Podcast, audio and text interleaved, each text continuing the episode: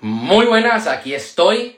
Otro viernes más, como intento hacer todas las semanas. La semana pasada no pude estar ya que me encontraba viendo un evento, Date with Destiny de Tony Robbins.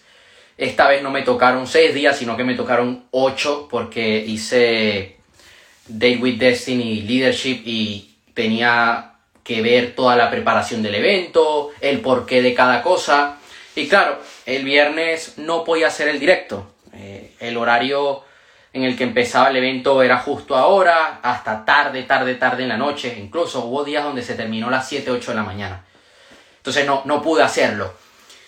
Pero esta semana vamos a hablar sobre los 11 pasos para tener una empresa de éxito si tienes un negocio online, es importante que sigas lo que voy a decir el día de hoy, para que puedas conseguir tus objetivos, para que no estés condenado al fracaso, porque lo más normal en el mundo digital es fracasar. Mucha gente empieza su negocio, puede ser un e-commerce, un negocio de servicio, y no tienen un norte claro, no saben qué hacer, no saben a dónde quieren llegar, y tampoco saben en qué nicho de mercado van a trabajar, cuál es su cliente ideal. Y estos son pasos que uno debe seguir para poder tener grandes resultados. El primer paso es definir a quién le vendes. Cuando quieres venderle a todo el mundo, no le vendes a nadie. Yo veo personas que dicen, quiero ser coach, pero un coach para todo el mundo. Mm. El problema de esto es que te conviertes en una oferta general no te conviertes en una oferta, en una solución específica. No es lo mismo un coach general que un coach para madres. Mira, te lo voy a decir de la siguiente manera. Cuando tú sabes exactamente a quién le vendes, te conviertes en el mejor haciendo lo que haces, porque sabes cuáles son los problemas de ese cliente ideal. Sabes qué es lo que necesita. Yo, por ejemplo, en mis sesiones uno a uno solamente trabajo con emprendedores. Y hay gente que me ha dicho, oye, pero ¿podrías hacer sesiones a gente que no tiene su negocio?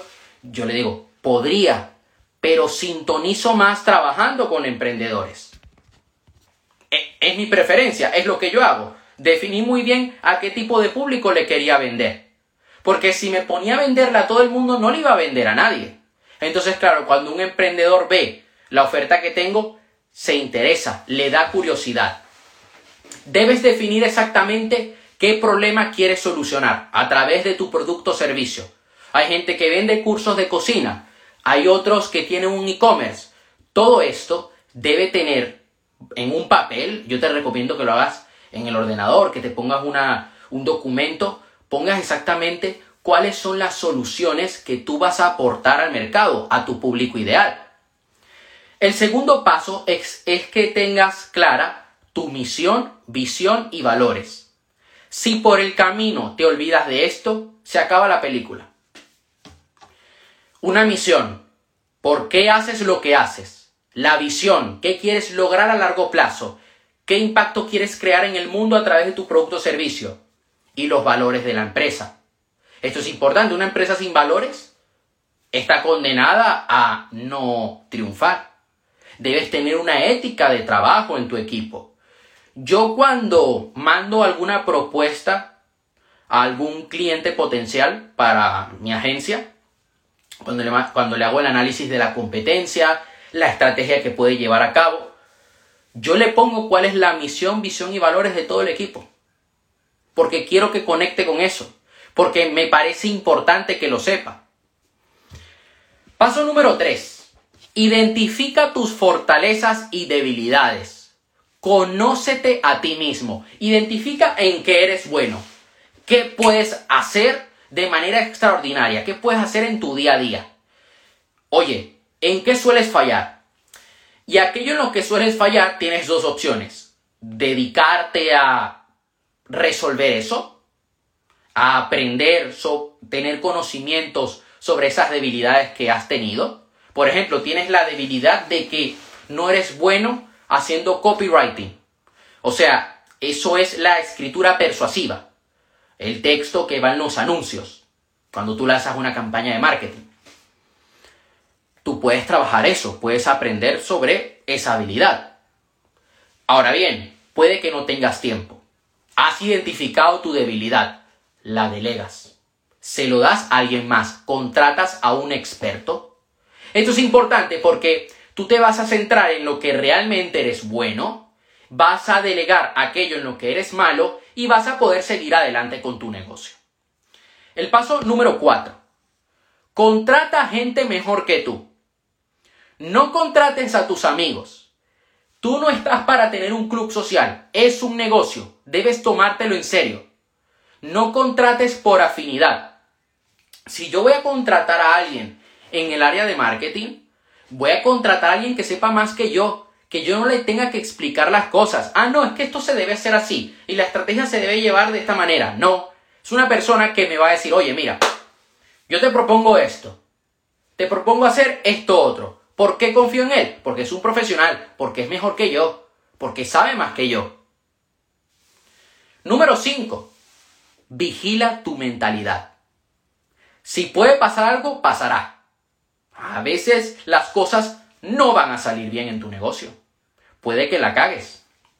Puede que ese producto o servicio que tú esperabas vender a la primera no se venda. Puede que hayas llevado una estrategia de marketing a cabo y que las cosas no salgan bien.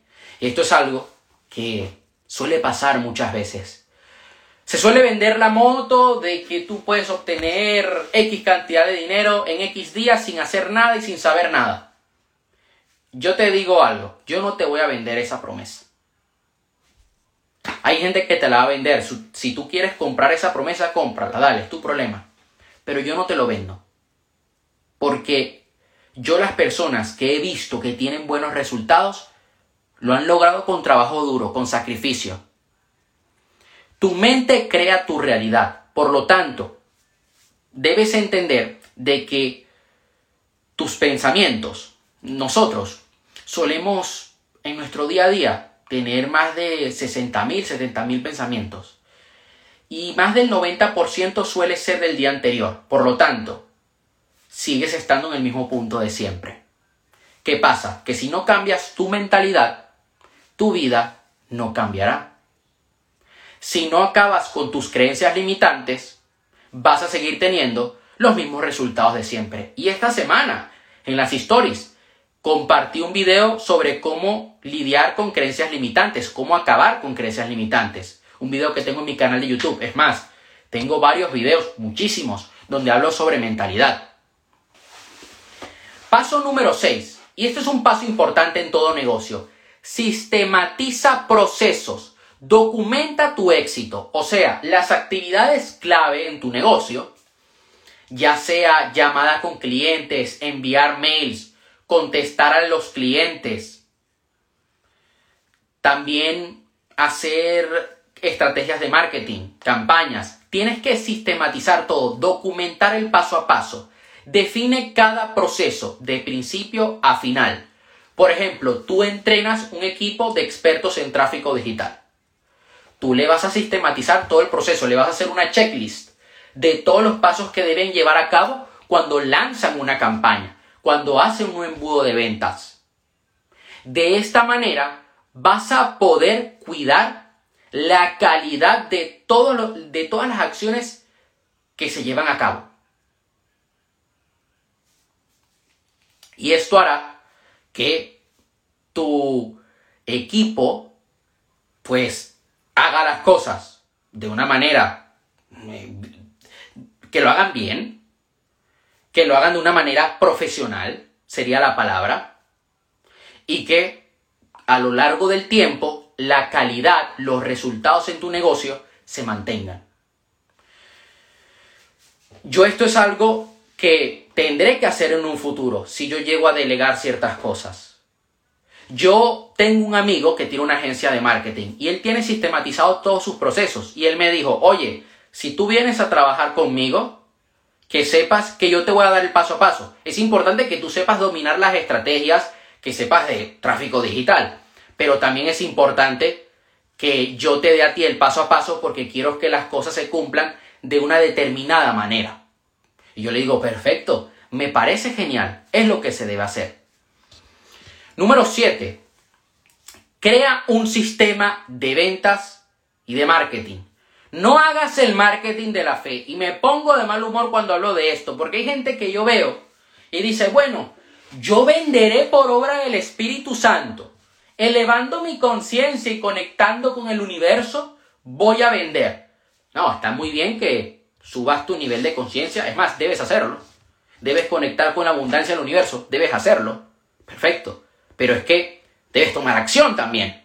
No te puedes quedar ahí en tu casa ahí visualizando ahí, ahí a los monjes tibetanos. No. Hay gente que de repente con visualizar y hacer tres cosas logran manifestar. Oye, hay gente que está tocada por una mano divina. Pero, por lo general, gente como tú y como yo, el marketing de la fe no funciona. Yo he visto personas en la agencia, llego a ver clientes potenciales que cometen estos errores, que tienen una página de mierda, tienen no tienen un embudo de ventas claro, no tienen buen contenido. O sea, tienen contenido pero no está bien presentado. O sea, lo hacen todo mal. Marketing de la fe. Y además no hacen campañas. Y piensan que así van a vender. Y te venden su producto a 3.000 euros. Y dices, ¿estás loco? Ah, no, bueno, yo veré cómo hago. Yo lo estoy haciendo bien. Yo confío en mí. Marketing de la fe. Tienes la fe de que vas a vender. Tienes la fe de que vas a llegar a personas. No funciona. De verdad debes tener un sistema de captación de clientes, un sistema de ventas. ¿Cuál es el embudo que llevas a cabo en tu negocio? Claro, esto va a variar. Si eres un cocinero, o sea, si tienes una clínica de estética, si tienes un centro de rehabilitación para deportistas que han tenido lesiones, o si eres coach, claro, los embudos van a variar. Si eres un concesionario de coches, pues vas a tener otro tipo de embudo. Pero lo importante es que lo tengas. Si tienes que contratar un equipo de marketing, pues lo contratas. Pero este equipo debe trabajar eso. Yo tengo varios embudos, varias maneras de captar alumnos. Los tengo todos creados, todos sistematizados, en automático. Porque antes no lo tenía. Antes yo hacía marketing de la fe, bueno, a través de contenido y anuncios. No. O sea, eso es una parte, pero te voy a hacer la otra parte. Llevar a cabo esas estrategias. El octavo paso, entonces, es escalar tu sistema de ventas. No te quedes celebrando, porque hay gente que vende, sí, lo logré, y se quedan allí. Y he llegado a ver casos de personas que les va muy bien en un lanzamiento y luego al cabo de unos meses se quedan en cero y luego tiran la toalla. He conocido casos. Llega el límite de ese embudo hasta que lo, satúralo, hasta que la gente se canse de ese embudo y luego lleva otra estrategia a cabo. Yo esto es algo que aprendí de Alejandro Novas, que es experto en esta materia. Oye, yo lo repito una y otra vez y ya luego cuando veo que no me está funcionando, pivoto, hago otra estrategia. Y ya está. Número 9. No te apalanques no te confíes del embudo. Debes estar atento a los cambios. Porque este es otro error que yo he llegado a ver en personas. Se confían mucho en el éxito de su estrategia. Ok, pero ten en cuenta que el mercado es cambiante, que, que las actitudes del consumidor van variando con el tiempo. No apuestes todo a una sola jugada, aun cuando todo te va bien. Diversifica otros embudos, ten otras maneras de captar clientes. Yo tengo varios embudos. Estos meses me he centrado en crearlos para lanzarlos en los siguientes meses y ver cuál me funciona mejor, ver a cuál le puedo meter más dinero. Entonces le meteré dinero a unos más que a otros.